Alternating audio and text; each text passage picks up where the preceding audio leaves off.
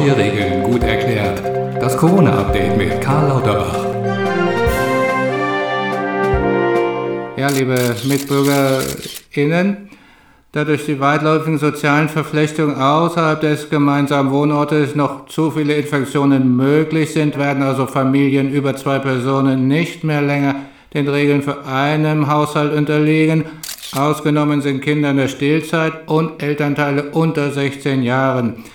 Die Bundesregierung empfiehlt also dringend, die Kinder in Waldkindergärten oder Campingplätzen abzugeben, wobei nur maximal ein Kind in einem Wohnwagen oder Zelt übernachten darf.